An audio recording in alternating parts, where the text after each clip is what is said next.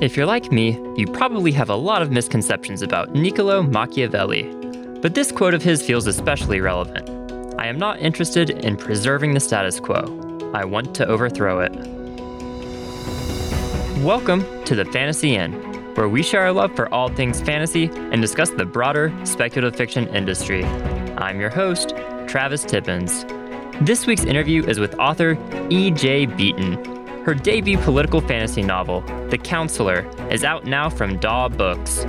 EJ and I discuss building character through fight scenes, the difficulty of removing patriarchal elements from society, and that amazing yet underrepresented fantasy creature, the Chimera. So, without any further ado, let's get right into our conversation. Welcome to the Fantasy Inn, EJ. It's so great to have you on the podcast. Thank you so much for having me and including me. Yeah, absolutely. And I think The Councillor holds the record for the book that the entire Fantasy Inn team has been most looking forward to for the longest amount of time. I think it's been almost three years now. Yeah, it's it's been a really long lead in. So um, thank you for your enthusiasm and support of the book as well. Absolutely. Uh, well, I guess just to sort of kick things off, I'm curious uh, which historical figure would you most like to sit down and have a conversation with if you could pick anybody? Yeah, um, gosh, I think having a dialogue with historical figures would be fascinating. If I could pick just one, uh, I'd probably love to sit down and have a long discussion with Caterina Sforza, who was the, the Countess of Forli and the Lady of Imola in Italy in the 15th century. I think um, she was a woman who embodied the Renaissance idea of really bold leadership, something that women weren't typically allowed to have. There were just so many things that she did that I'd love to ask about. Like, I mean, it could go on forever, but to, to give a couple of examples, like taking over a fortress while she was heavily pregnant, um, playing politics between Italy and France, writing a book of alchemy recipes, using her children strategically to butter as hostages. And I think probably my favorite thing she did was getting Cesare Borgia to walk onto her drawbridge and then trying to wind it up while he was still on it. Um, I think that one was just fabulous. Um, but, but I was thinking about this question, and I, I, think most of all, I'd like to ask her about the things that weren't recorded, like her secrets. Um, in the final years of her life, she was supposed to have said, If I could write everything that happened to me, I would shock the world. And I think it was very likely that she was abused after she was captured. So I'd really like to hear her full story uncensored. And I was thinking that that's also what I'd really like to do with any famous women in history, like to hear what was left out of their story. Yeah, I imagine there's quite a bit of that sort of history that never really makes it into our modern knowledge. Yeah, and and I suppose that's something that fantasy can do is too is to sort of reinvent or reimagine those things and historical fiction. One of the things that I found as a fantasy fan is that if history had been told to me in any sort of narrative fashion, kind of like fantasy books are, I would have been way more into history during my schooling. Uh, instead of just, you know, long figures of years that things happened and treaties that were signed and all of that. Yeah, I, I'm with you there. I think that emotional connection brings the facts alive. Exactly. And fantasy is very good at that emotional connection, even if the facts are a little bit iffy. Yeah, sometimes it's a bit playful too. Yeah. Uh, well, to take things way back, can you remember what first made you fall in love with science fiction and fantasy?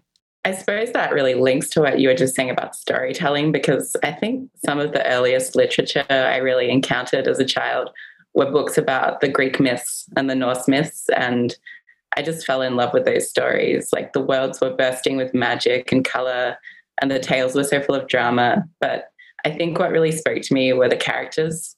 Um, the goddesses like Hera and Athena, they were like real people. They had strong passions. They made mistakes. Um, they changed the course of events by interfering in them. And then in the Norse myths, you had Loki, this shape shifting, gender shifting character who was an outsider to the group. And I, I, really fell in love with the story of the Trojan War too, like the personal motives that drove it, the different stakes that people had, and the way they could suddenly elevate their love or betrayal or anger over what their official duties were supposed to be. So I think for me, what made the real magic in those myths was the range of characters. And I suppose because of that, Um, I come to fantasy really looking to imagine a world where things are a bit different, where women can be powerful, where men can have a non traditional masculinity, where people can be openly queer, where different cultures can coexist. And all of that can be imagined in a new way. Like, I suppose, linking to those myths, I was never really into Zeus and I was into the Greek goddesses, and I was never really into Thor, but I was into Loki. And I think the way that people have responded to the newer reimaginings of those myths shows that there are a lot of readers who crave that kind of epic, fantastical, mythological world, but with different kinds of characters as the protagonist, perhaps. I'm thinking of Circe and Song of Achilles, for example. Yeah, definitely. I know uh, I've often said that now is a really, really good time to be a reader. There's just so much amazing writing stories that are coming out, especially in uh, speculative fiction. Uh, and a lot of that comes from just allowing other kinds of stories to be told. You know, we've had the same general types of stories pushed through marketing for decades now. So it's nice to go in a different direction. Yeah, I, I couldn't agree with you more. And I, I hope that that real diversity is going to push through into media adaptations too, that we're going to see more different kinds of stories adapted for screen as well. Yeah, I, I am hoping so, especially since, you know, these days I don't have many things I can do other than uh, either get lost in a book or watch something on the screen. Yeah, yeah, in these times particularly, right? Well, so also, I guess, still keeping us way back, though maybe not quite as far back. Uh, I'm interested to hear do you have a writerly origin story you can share with us? So, either how you decided you wanted to become a writer, the initial stories you were writing, just how did you get started on this path? Gosh, um, I really love hearing people's writer origin stories because they're often so varied, and sometimes it seems almost like a chance encounter or something sparked something in their life. Um, but in my case, I guess it's a bit more straightforward because I really knew that I wanted to be a writer from a very young age. Like as early as primary school, I was writing a lot. Um, I was a really avid reader and really into creative writing at school. And you know, I can remember writing a 20,000 word story in high school that had dragons in it. And I think it went way past the word count that I was allowed. And I think it was probably an omen for the future because I'm still doing that, like writing fantasy stories of dragons that are a long way past the word count. But doing a, a PhD was really part of what helped me to become a writer because I had time to create a fantasy novel and to develop my ideas a bit more and I think that's really one of the most valuable things that a grad writing program can give you um, time, time to write. Um, I was essentially on minimum wage, so my living conditions weren't exactly great, but uh, I could work on my writing and get feedback from my PhD supervisors, and that was really invaluable. Um, but I think probably like in terms of people who helped me to become a writer that I'm really grateful for. Um, my biggest supporter in my journey to become a writer was my brother, John he encouraged me to pursue writing like uh, at times when i really wasn't sure if i could keep doing it. Uh, he really believed in me. He read all the chapters of the first draft of the council and gave feedback on them. And then around the time that i was finishing my phd he died in a car crash very suddenly and we were very very close. So i i suppose i motivated myself to keep going with the book by reminding myself that i was doing it for him that he wanted it to be published. And so the the J in my name EJ is his initial. So he's also been a really big part of my writing journey. And I think like without his support, I probably wouldn't have become a writer in the end. Yeah. Wow. Yeah. That's that's huge. And I didn't know that about your name. I think that's that's adds a lot of extra meaning to it. Thank you. Um, yeah, so you've been writing for so long, and uh, I do want to get to your PhD a little bit later, but I'm curious uh, is The Councillor the first big story that you wrote, or did you have any kind of stories that you wrote that maybe never really saw the light of day? Um, yeah, it's the first big piece that I wrote. I'd mostly written uh, like poetry, short fiction, um, and and sort of shorter pieces before that. And I I kind of always wanted to write a novel, so um, it was more a case of like having the time to develop it. Okay, yeah, that makes sense.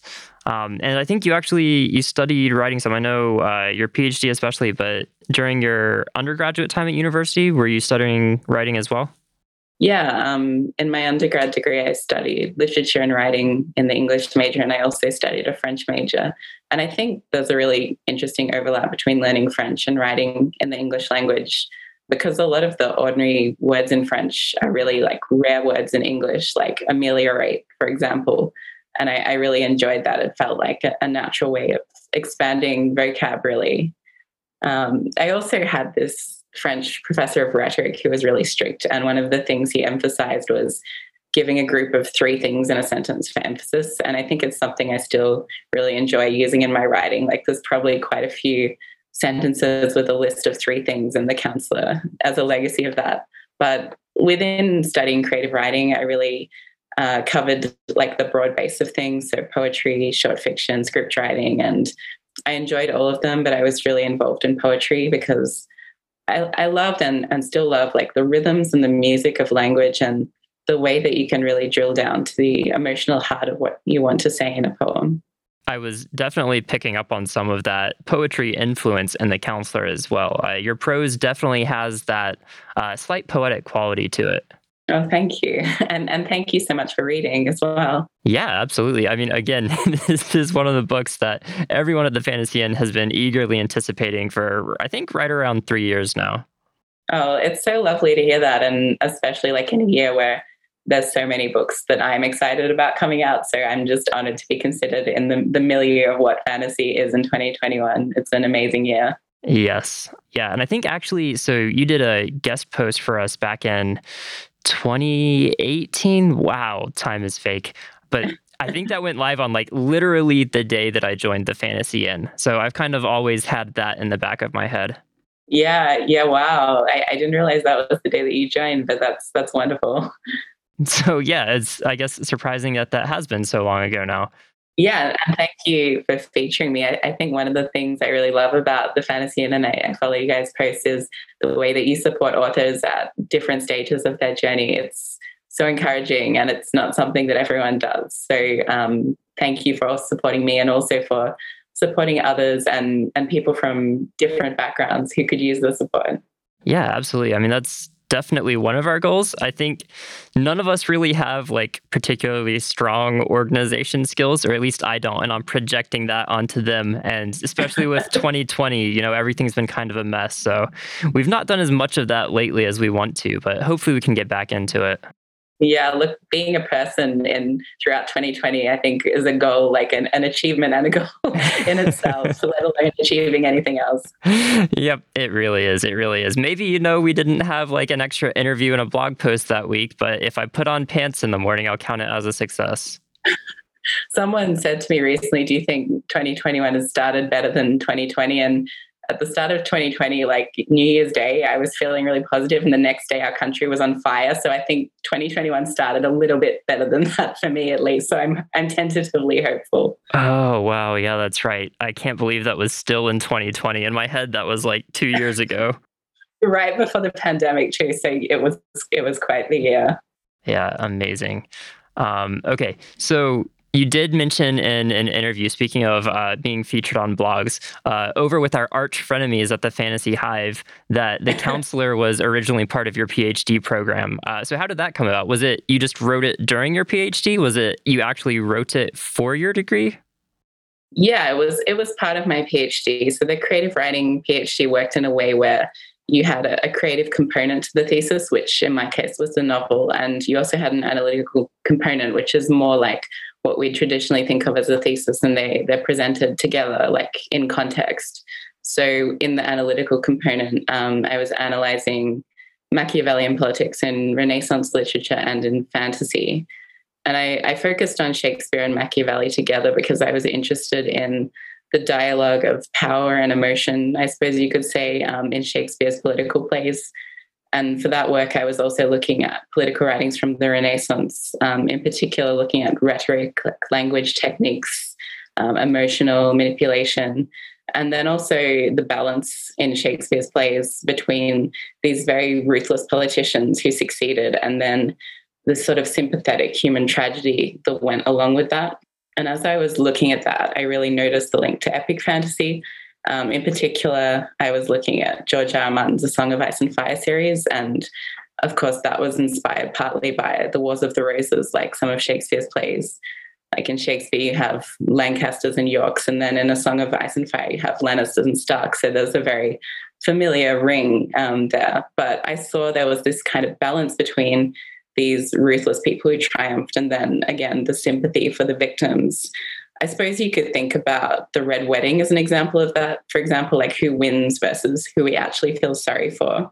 So I guess coming back to the, the PhD question, I was looking at all that and then I was thinking about how I wanted to use some aspects of that political balance in my own writing too, but to sort of shift it into a world that was different, like not a patriarchal fantasy world, but one that was gender equal, that was multicultural, and then eventually queer norm too. And I was keeping on working on that after the PhD too, and trying to add a few more layers to the novel, I suppose. And I'm curious so, was it purely an analysis of all of the politics and the Machiavellian angle, or were you kind of developing, like, okay, well, how could you be as ruthlessly effective as possible? Um, I think I think what I'm more interested in it's like less of like how ruthless can you be, which I think sometimes is is what you see in grimdark fantasy.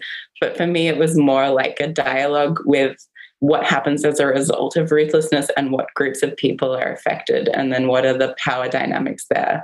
So I, I think there's kind of a consciousness of that in Machiavelli too, but then especially in how Shakespeare handles that. So I was thinking about that, like, you know, if if people who use pragmatic actions win, what effect does that have on other people? And then if kind of unlikely people are brought into politics, um, how would they then deal with this kind of ruthless political world? So it was more opening up those kind of questions, I think, rather than like, how bloody can I make this? yeah, that makes sense.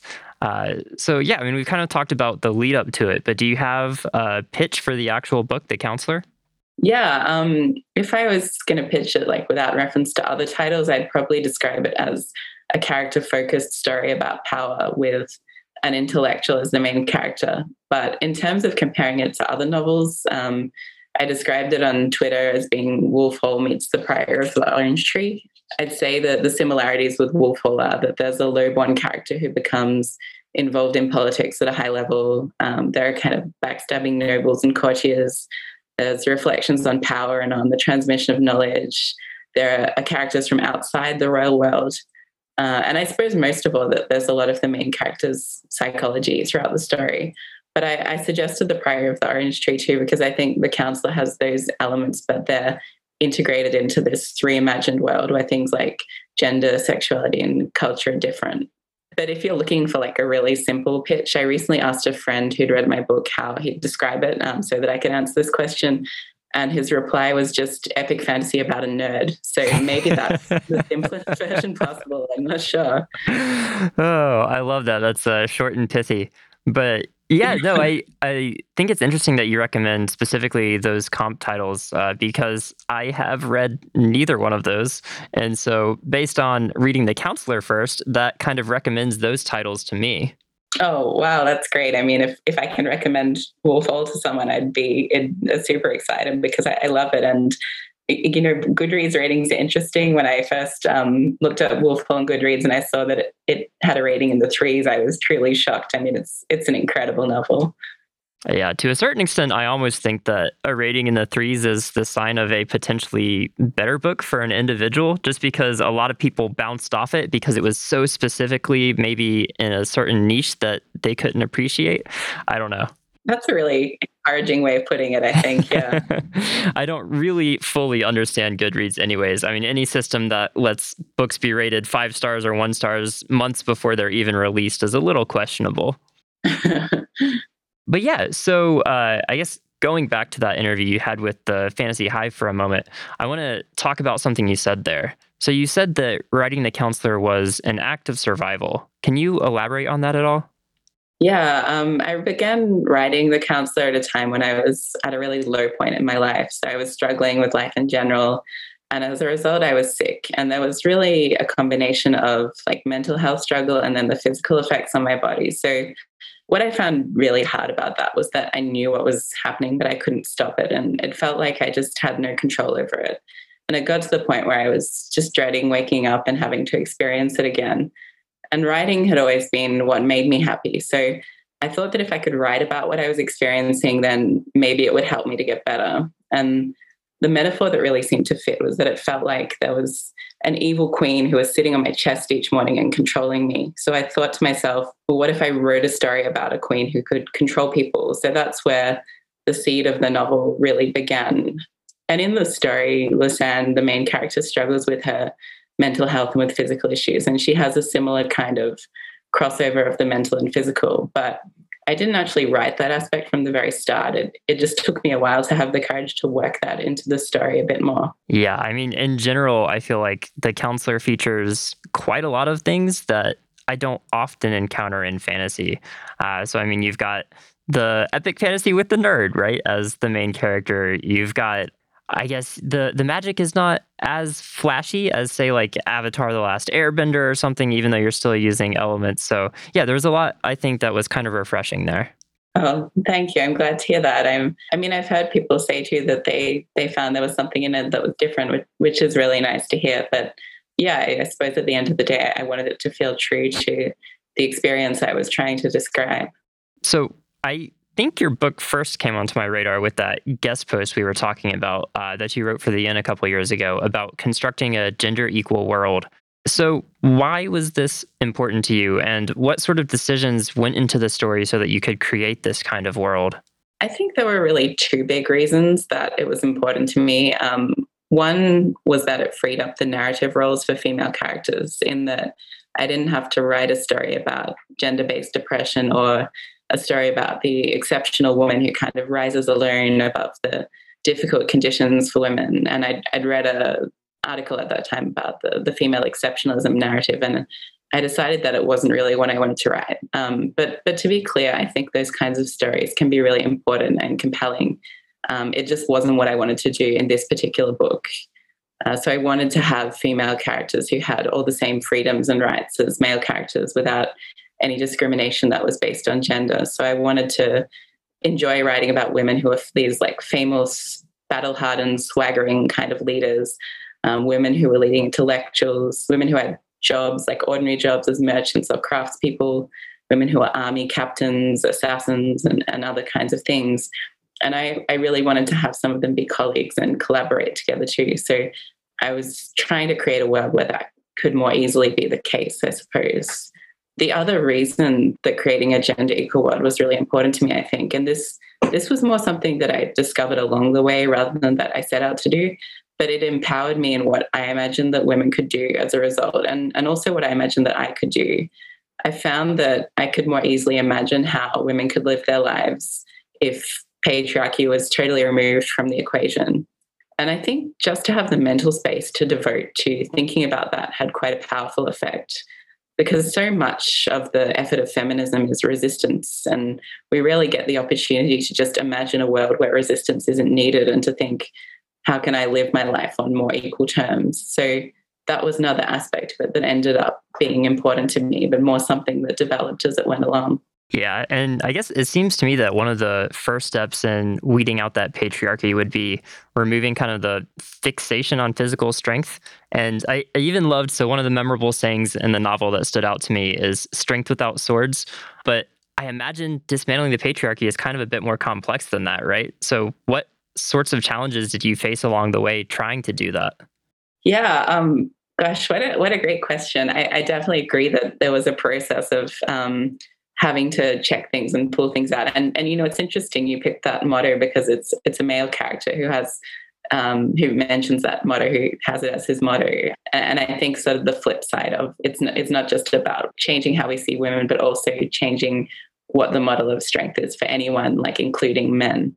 To like to answer your question, I noticed that I had a tendency to make many characters male just by default, um, especially when it came to side characters background characters and groups of people. And I think that was partly the legacy of, of literature in general and partly the epic and mythological stories that have been influential for me. But it was also partly the way I think that our society has historically treated men as the leading figures and not just in stories, but in life. So I was trying to be conscious of that and, and to actively work against it until it wasn't the norm in my writing anymore. One example I can think of that springs to mind uh, is that early on, all of the royal advisors in my novel were male. And then I took stock of that and I thought, like, wait a minute, that doesn't really make sense in this world. It wouldn't be the case. And I, I suppose beyond the gender of the characters too, there's also like the language and the terminology in that there isn't really any difference in the status of a lady or a lord in the novel. But I also wanted to give all the ordinary citizens a single title, which is Signor, regardless of whether you're a woman or a man. And then when referring to a mixed group of people, I would use women and men rather than men and women. Uh, I suppose I wanted to use language to signal that it wasn't a patriarchal kingdom, just in some um, unexplained ways, too. I was just going to say, I was getting ready to ask about that because I definitely did notice that women and men phrasing popping up because that had to be very intentional and I imagine difficult not to just slip up into default because I think most people in our world kind of default to saying men and women. And so that it seems like something that would take a really close eye to weed out. You know, I think that's really um, sort of sort of the second reason I mentioned about why it was important to me, and that it does change the way that you think and speak. In that, when I first started doing that, I had to think about it consciously, and then as time went on, it just became very natural. And I, would say the same thing with things like making sure that side characters or background characters are a mixture of genders and so on. Like that at first required thought and then it didn't. So I found like that aspect of the world building was really empowering too in terms of how it changed my thinking. I think also because I noticed a couple of early reviewers who read the book mentioned this, but that there's there's also kind of a sexual freedom that women have in the novel, in that there aren't any like gendered ideas about sex being shameful for women or like women needed to follow their husband's law or shoulder the buck of the child-rearing duties of these kind of things. And and Lysande has exactly the same sexual freedom that a man in her role would have. And, and again, I suppose that's something that at first you have to think about, and then becomes a more natural way of being able to write it. Yeah, and uh, I you don't see a lot like you know, the conversation a lot in the fantasy space about strong female characters. A lot of times, uh, well, one uh, it's a huge hornet's nest. I feel like where strong, I guess, often means physical strength when people are talking about that, which in my opinion is not a strong female character, but. You don't often see such strong sexual dominance in a female character, especially if they're the point of view protagonist. So that was refreshing as well.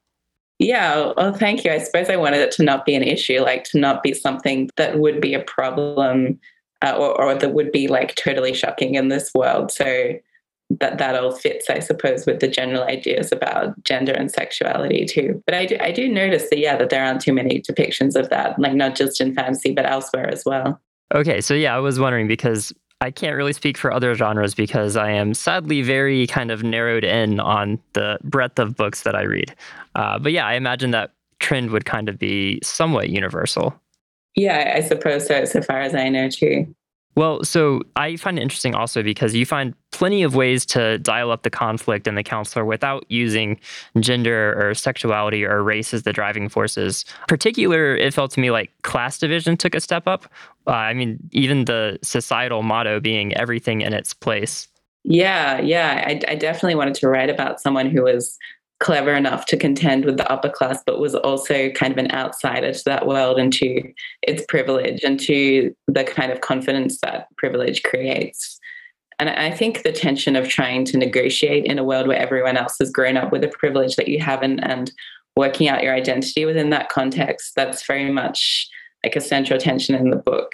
Um, I suppose that's another reason why I linked it with Hall if, if you're not familiar with the novel, because I think there's a similar conflict in terms of class, privilege, power, and the struggle for an, an ordinary person to make choices about how they're going to use a new power. I suppose also beyond like just Lysande herself, there's also the broader financial inequality in the realm and the huge gap between what average people have and then the conditions of people in the, the regal world. So at, at one point, she encounters some of the poorest people in the realm and although she's grown up for herself, she really sees for the first time what extreme starvation and deprivation look like.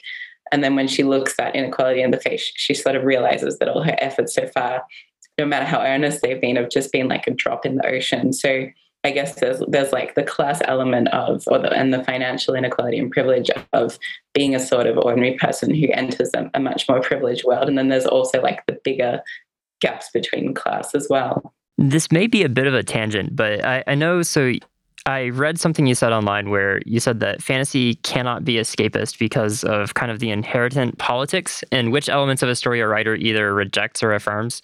So I'm curious because the choices you've made in The Councillor seem to be a marked improvement on our world. I mean, financial inequality aside, but so I'm curious how you feel about classifying the novel as escapist. Yeah, that's that's a really interesting point. I, I suppose I'd say that some aspects of it are just as bad as ours. Like there's the persecution of the minority, executions, jail, torture, oppression, and discrimination, and then in this case, that's against magical people, and the the massive financial inequality and class hierarchy. So I don't want to say it's a utopia by any means, but yeah, I can I can see why you you would ask that because I think in terms of gender, sexuality, and multiculturalism, um, yes, I hope that things are more equal.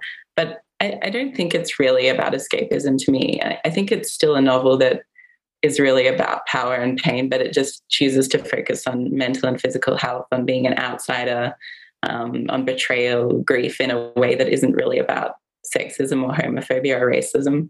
So the norm of the world building is a bit shifted. Um, but the central story is, I think, still like an emotional and, and painful one rather than one that um, that sort of helps you to escape from different or difficult feelings.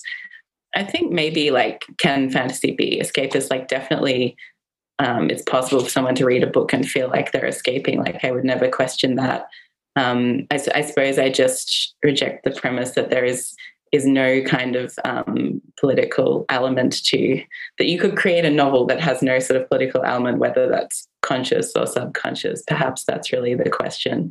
But but I think it is a question and one that that other people can probably explore and discuss with more nuance than I can too. Right. And I, I do like that add on there because, I mean, even if we assume that there is a book that has intentionally been stripped of every political element, which I also feel is impossible, that's a very political choice in itself. Yeah. And, and I look to things that, um, that other writers have said about, you know, this idea that when people from minority backgrounds speak, somehow it becomes political um, but otherwise it isn't. That's really just depending on on what your perspective is and like what your own background is. I think um, I was on a panel at Worldcon. Um, some people had a lot to say about this and and sort of how you know things get the political label applied to them when they are perceived as being from a minority are different. Um, and I think Michi Trota uh, had some some amazing things to say about that, and I know she's discussed it in in fan discourse as well. Yeah, that sounds like an amazing panel. I'm sad that I missed it. Yeah, it's uh, it was a, a huge con. Hard to to cover everything. yeah, that's for sure. Well, okay. Let's talk about characterization for a moment, uh, particularly of Lysande. So, how did you shape the story around her viewpoint as a scholar or uh, an epic fantasy nerd, if we will? So, and how the heck did you make such a scheming, manipulative character so likable? Uh, gosh, that's, yeah. Um, you know, I, I, think it's really interesting when I read this question to, to hear Lysande described as scheming. I, I, think she's definitely someone who tries to strategize, but maybe scheming has a stronger connotation. But it's it's an intriguing description. I, I definitely tried to make her someone who feels fully human, uh, who does some good things, but also makes some mistakes. So I think it's it's really up to readers to decide if they like her or not. I'd probably say that she's flawed, but she also strives for some changes to the world she's in and her her friend and ex lover Therese challenges her about whether she's made enough change and fast enough, and and sort of says, um, you know, I don't I don't want to wait my turn for something to happen. So I think it's probably possible to be sympathetic to to that criticism, and then also to her efforts. But again, it's it's something I would leave to others to to make their judgment on. I suppose um, in terms of what you asked about her characterization, there were some things where I drew on my own experiences, like some that I've mentioned, but uh, Lysande is much more introverted than I am. So I tried to think really carefully about whether she would speak or hold things back in a certain situation and like how comfortable or not she would feel around people. I'm the kind of person who tends to feel really comfortable in a group, and I think she is the opposite of that. So I, I had to put some thought into that. I also wanted to show her engaging with the text that she's read and the ideas she's encountered because sometimes I think she draws strength from books, but then sometimes she questions the traditional ideas and values that she's been raised with. So she's skeptical of the way that magical people are unfairly treated. And then she becomes skeptical of the idea that hierarchy should be maintained and that rank and duties should be fixed. So there's like a dialogue with history and literature and the ideas that are espoused through those texts. But I think just coming back to the likability question, that there's different ways of approaching the idea of likable, and maybe um, it's just a matter of preference. Like you could apply likable to characters who always make the right choices, um, but you could also apply it to characters who make mistakes and have to learn from their mistakes. And I'd probably put Lysande in that latter camp. And whether that meets uh, a definition of likable is is less of a concern for me. I think I'd rather just hear that she felt fully human. Part of that, I guess, that specific wording of likable is my misconceptions about what Machiavellian means because I tend to think in terms of like cartoonishly evil, uh, and that I don't think is accurate at all. No, look, I think that's a really good point because there is a popular usage of Machiavellian, and that's what most people know. Um, I, have written a, a, little essay on that, um, which should be on one of the uh, should be on a blog around the time of the book's release about like what is Machiavellian fantasy and, and sort of the idea of Machiavellian. But yeah, um, um, people did seem to kind of take up that term, and I think often like the popular idea of what Machiavelli is is is like Littlefinger in Game of Thrones. You know, someone yeah. who's kind of scheming and, and causing trouble all the time. But but in terms of the text, it can be a bit broader than that. Yeah. Uh, and yeah, I, I do think that was definitely uh, my misconception because yeah, we do we do get a lot of that in literature and pop culture. I think. Yeah, absolutely. Yeah. So, and I mean, we have mentioned this before, but after reading your prose, I was not surprised to see that you are a poet as well, uh, even being shortlisted for some awards like the ACU and the Ada Cambridge prizes. So, it felt like that really showed in the prose. Is there a specific method or thought process you use when you're crafting that prose? Oh, well, firstly, thank you. Um, I suppose like being a poet, like poetry makes me aware of the aesthetics of language. I think language is beautiful and not just functional. So I think when I'm writing, I want to try to write in a beautiful way, but I don't know if I can achieve that. It's more what I try to do and, and maybe what drives me when I write as well. Um, and I, I think another thing that poetry helps with is focusing on emotion. Like there's a reason that we turn to poems at weddings and funerals, and then um, more recently, famously, of course, at the US inauguration, because they really distill the essence of what we're feeling. And I think poetry can remind us to focus on the emotional heart of the story too. So I'd say that that sometimes helps. In terms of what you asked about techniques for crafting prose, like some aspects of writing are really intuitive for me, and I think some aspects are more conscious. Um, I'm conscious, for example, that I'm a fan of long sentences and that I'm I'm willing to use different kinds of punctuation to create a flow, especially semicolons, colons, and dashes. Um, semicolons are magical, I think. and I was really worried that people are going to hate the semicolons, but but maybe that's that's yet to come.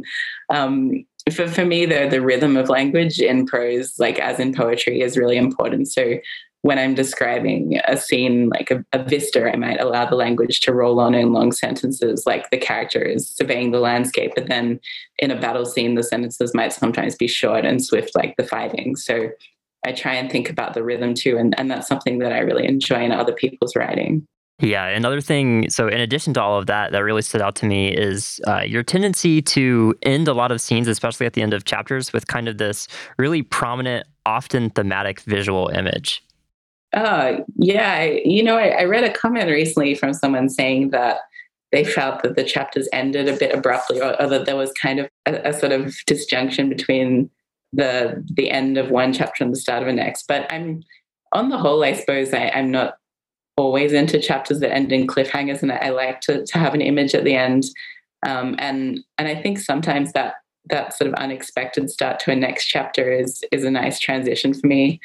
Um, but but yeah, I'm I'm I'm really glad to hear if, if it works for you. You never really know what what people are going to pick up on. And uh, part of it might a little bit be because I, I tend to be a really slow reader. Uh, and so if I'm reading something and I know that I'm getting to the end, I kind of slow down and savor it a bit. And I feel like that helps kind of the endings resonate a bit more.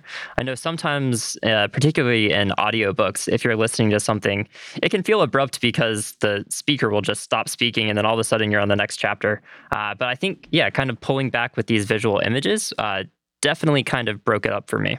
Oh, well, that's really good to hear. I, I kind of like to dwell on things a little bit too when I'm reading. And I suppose something that I really like is is when you have a combination of words that's slightly unexpected, like saying that someone has a, a dangerous smile or like the fire is almost orange in color to give examples of two that I think I've used. I, I like the way when those com- combinations of words they kind of allow you to imagine what it might look like or feel like rather than just telling you. And I think in terms of pace, that's something that slows me down too, and that I have to sort of pause and go, oh, okay, what would that actually look like or what would that feel like? Really like that, especially the dangerous smile, because I feel like that conveys so much with so few words. Oh, thank you. And and yeah, and I love um, I think the fantasy novels that really stand out to me the most are ones that do things like that. I'm I'm thinking of Susanna Clarke, Jonathan Strange, and Mr. Norrell, and then more recently Piranesi. Um, and also N.K. Jemisin, like anything she writes, like the language is so beautifully used. Yeah, I, I have yet to read Susanna Clarke, but strong agree with N.K. Jemisin. Yeah. Okay, well, let's get into the magic a little bit uh, because magic is both the driving factor in the overall conflict of the book, uh, and also it's not really as much at the foreground as you see in many fantasy novels. And you use the tried and true framework of this elemental magic system, but with your own added spin. So, I guess in general, just how do you approach the magic in your writing? I'm a really character focused writer, so I wasn't setting out to build a highly detailed magic system, but I did want to use magic symbolically to tie into the human stories, like into the character. And I was really interested in the novel as well in, in dark powers of the mind and what they could potentially do and how people might react to them. Because I think this idea of mental magic is so powerful to me because the mind can have such a, a positive power, but it can definitely have a, a, really dark and damaging power as well. So that was really what I, I sort of kept um, in, in the foreground in my own mind, even if it wasn't always in the foreground of the story. Um, as one of the, the characters points out, it, it carries the threat of like losing your selfhood, losing control over your own thoughts. So I was thinking about mental illness when I was writing about that magic. So that threat um, hangs over the characters as they're working against the White Queen who has that power. Yeah, uh, I think that definitely comes through. And yeah, you know, the mind and brains in general can be uh, really the big bads of the real world. Yeah, absolutely. So yeah, uh, even outside of the magic, I just I uh, want to talk about your fight scenes a bit because it felt to me like they were equal parts action and equal part character development. So, what was your process when writing these scenes? Yeah, I'm, I'm so pleased to hear that you thought so because character development is always what I'm going for, including in the fight scenes. Because as a reader, I really love reading about large scale historical battles, but I only really care about them if I care about the characters. So I think I try to apply the same idea as a writer. Um, and the Councillor, it's really a story about thinking people, like shrewd people, ambitious people. So a lot of the characters are people who fight with their minds, um, who use maneuvers and feints and strategy. Some of them are also physically strong, but in most cases, it's not really a matter of like strength wins. So, Cassia, for example, one of the city rulers, is a really experienced warrior, but she's also really innovative and clever with weapons, um, not just physically strong. And then Jael, one of the other city rulers, isn't strong at all, but he's extremely fast and agile. And I suppose Luca, most of all, he's really the kind of fighter that doesn't rely on the physical as his means of attack at all. He's always trying to think two steps ahead and, and outsmart his opponent. And there's a, a scene where he's um, he has a close fight with someone with a rapier, and he kind of wins the fight by how he actually receives the other person's energy. So uh, I tend to think about those things too. Um, but but when it comes to writing a climactic fight on a big scale, I was also thinking about how an upping of the stakes to life and death can bring out some of the hidden loyalties and desires that people have. So whether that means people are making a move to save someone or whether that means they're trying to betray someone i think the characters can be pushed to the edge and decide like now is the moment that i have to do it because the stakes are higher so I, would try to use a big fight to also bring out some of those hidden motivations and desires. Yeah, and that's exactly what I'm looking for in fight scenes as well, because that to me is so much more interesting than uh, they swiped their sword this way, then they parried this way, and all of those individual technical details. Yeah, I, I, suppose I'd agree. I think that's the kind of reader that I am too. Yeah, and uh, I'm glad that you mentioned Luca as well because it, this is definitely a tangent, but I really hope that we get some great fan art of Luca, particularly because I, I feel like he was made for fan art.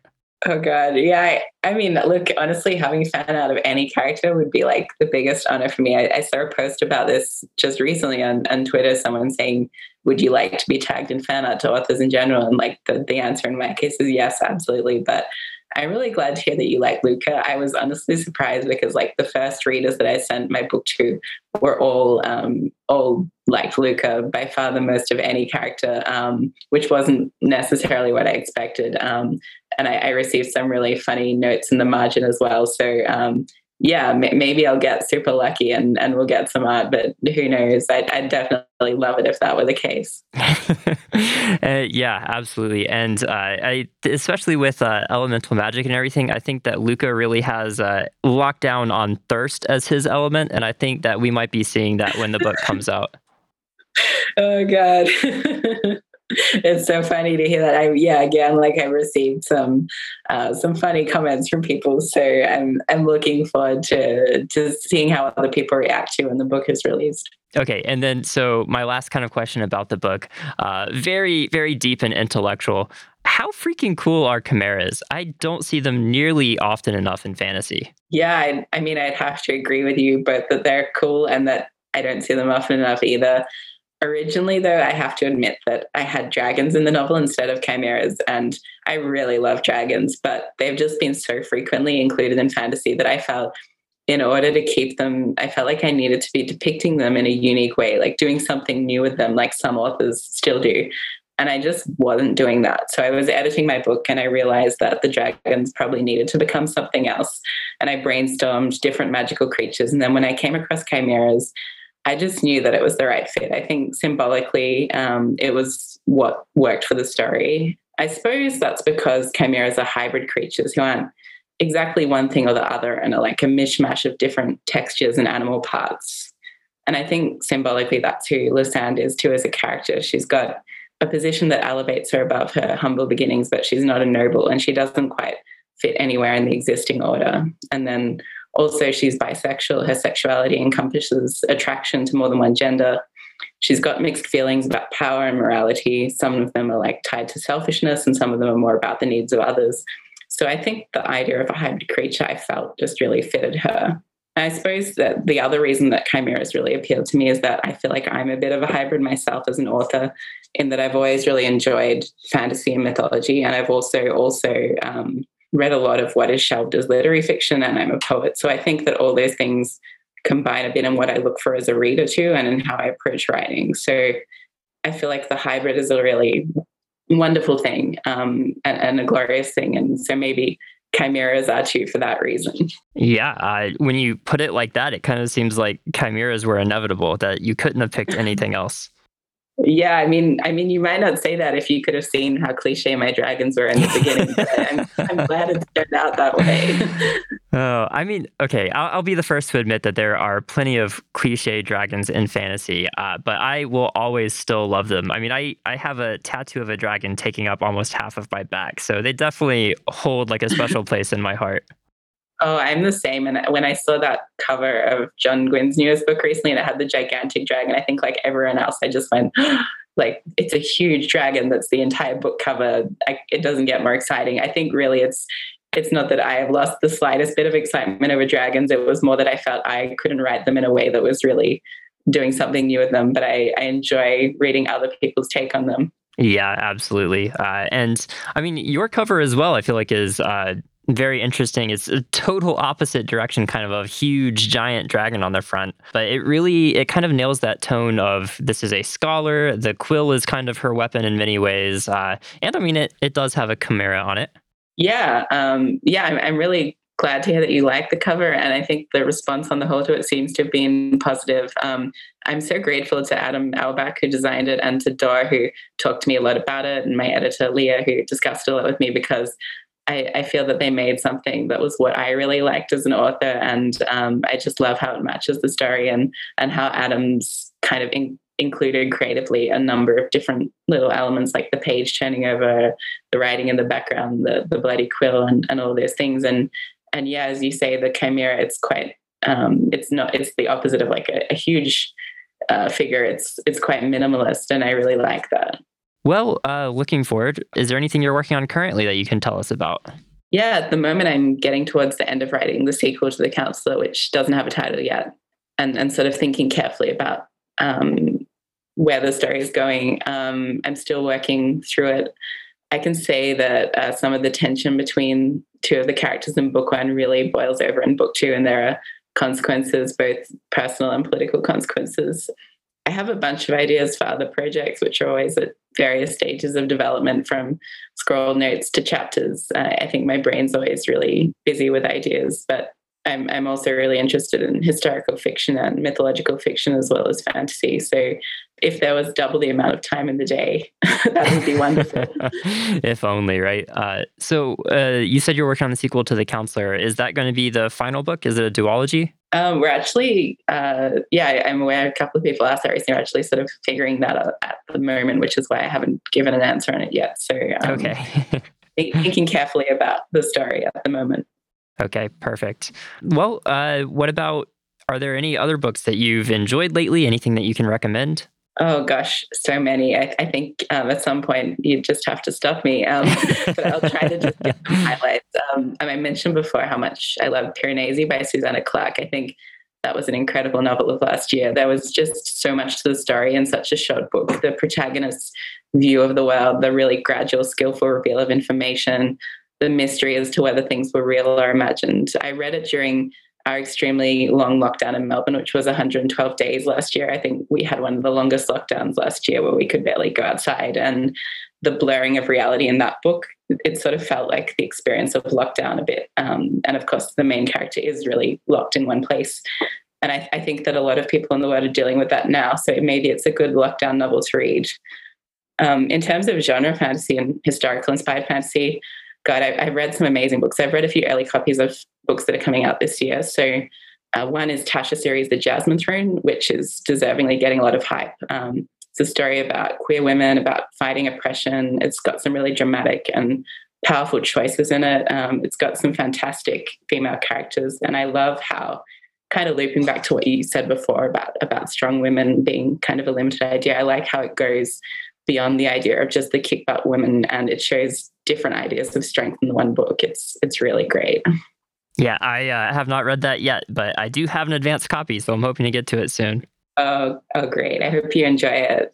Uh, speaking of ARCs too, I, I read Shelley Parker Chan's She Who Became the Sun, which is this really beautifully written reimagining of Chinese history, and again with queer characters at the fore.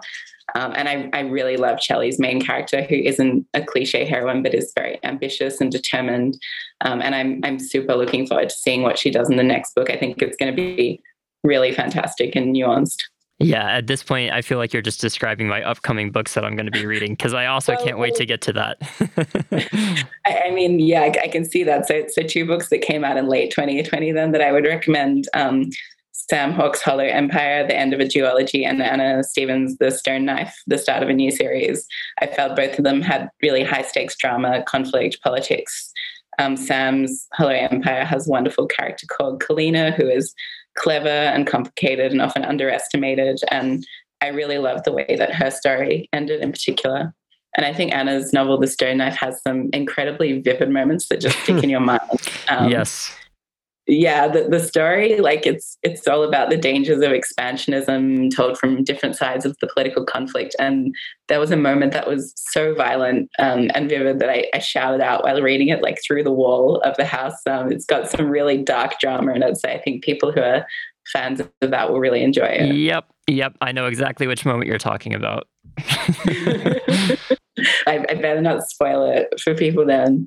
I, I, mean, on the mythology and magical realist side of things, I recently read Bestiary by K-Ming Chang, which is this really sharp magic realist take um, on the story of it, it's a female focused story. It's about several generations of Taiwanese American women in one family, and it's got mythology woven through it, and it's got bits of poetry and a really compelling queer character at the fore.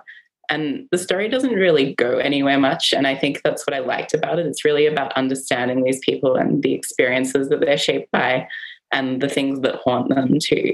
And, and i suppose i'd add one more thinking of haunting reads. Um, i also want to mention pat barker's the silence of the girls for anyone who enjoyed madeline miller's circe and song of achilles um, this is another greek mythology novel but it's a retelling of the trojan war and it deals with the abuse of the women in the camp, and it's a very emotional read. Um, it also features Achilles, but it's it's got a quite different feeling. So I think, like, if you want to extend your Greek mythology contemporary novels beyond Madeline Miller, this is a really good one to try as well. Okay, yeah. Uh, one of my favorite parts about these interviews is I get to add so many uh, really fascinating sounding books to my list. Uh, I've been feeling the same listening to interviews lately. I I'm so keen to read Son of the Storm. Um, finding out that the main character is, I think, a scholar. I'm just so keen for that book. okay, I actually did not know that, but that makes me even more excited. Yeah, I've heard that, so um, so I'm I'm adding to my TBR as well. Yeah, well, uh, the way I like to kind of close out these interviews is just asking, what's something that you're excited about right now?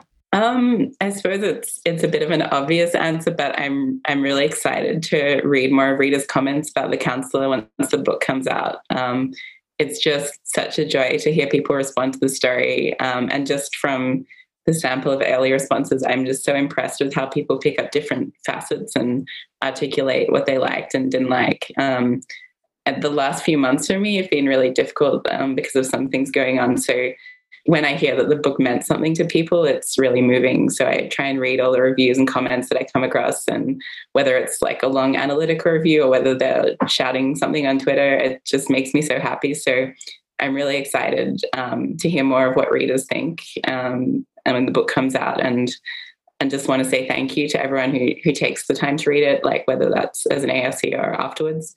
Um, and I'm also really excited to see the response to some of the novels I mentioned that I've read ARC of. Um, I think they're going to be really big hits and are going to deliver some um, some wonderful representation as well. So I'm looking forward to seeing the inevitable flailing over those as well. Yes, uh, me too.